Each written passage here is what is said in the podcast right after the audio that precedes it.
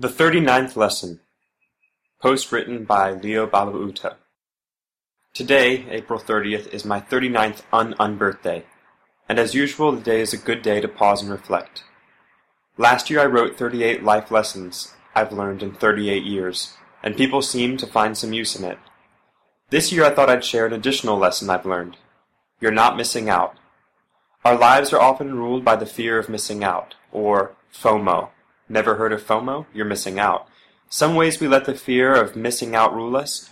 We check email, Facebook, Twitter, and other social networks often in case we're missing something important. We try to do the most exciting things, and are constantly in search of exciting things because we're worried we might miss out on the fun that others are having.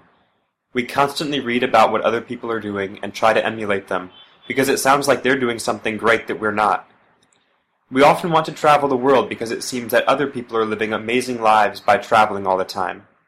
We miss what we don't have, miss places and people who we aren't with. We work constantly because we think if we don't, we might miss out on opportunities other people will get.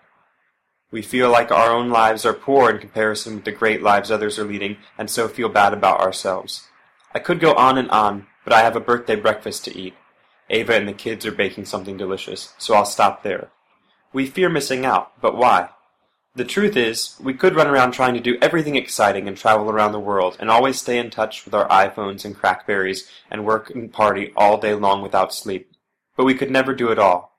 We will always be missing something. And so if we cannot help missing out, what is a saner alternative than letting this fear drive us? Let go of it and realize you have everything right now. The best in life isn't somewhere else, it's right where you are at this moment. There is nothing better than exactly that. Pause for just ten seconds and notice where you are, what you're doing, who you are at this very moment. Notice that you are breathing and how lovely that is. Notice that you can smile and feel the joy in that.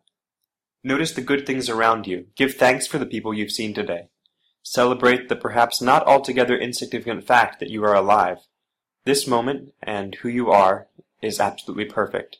You are missing nothing because there is nothing better. You can breathe and let go of all that fear of missing out and be happy with what you have.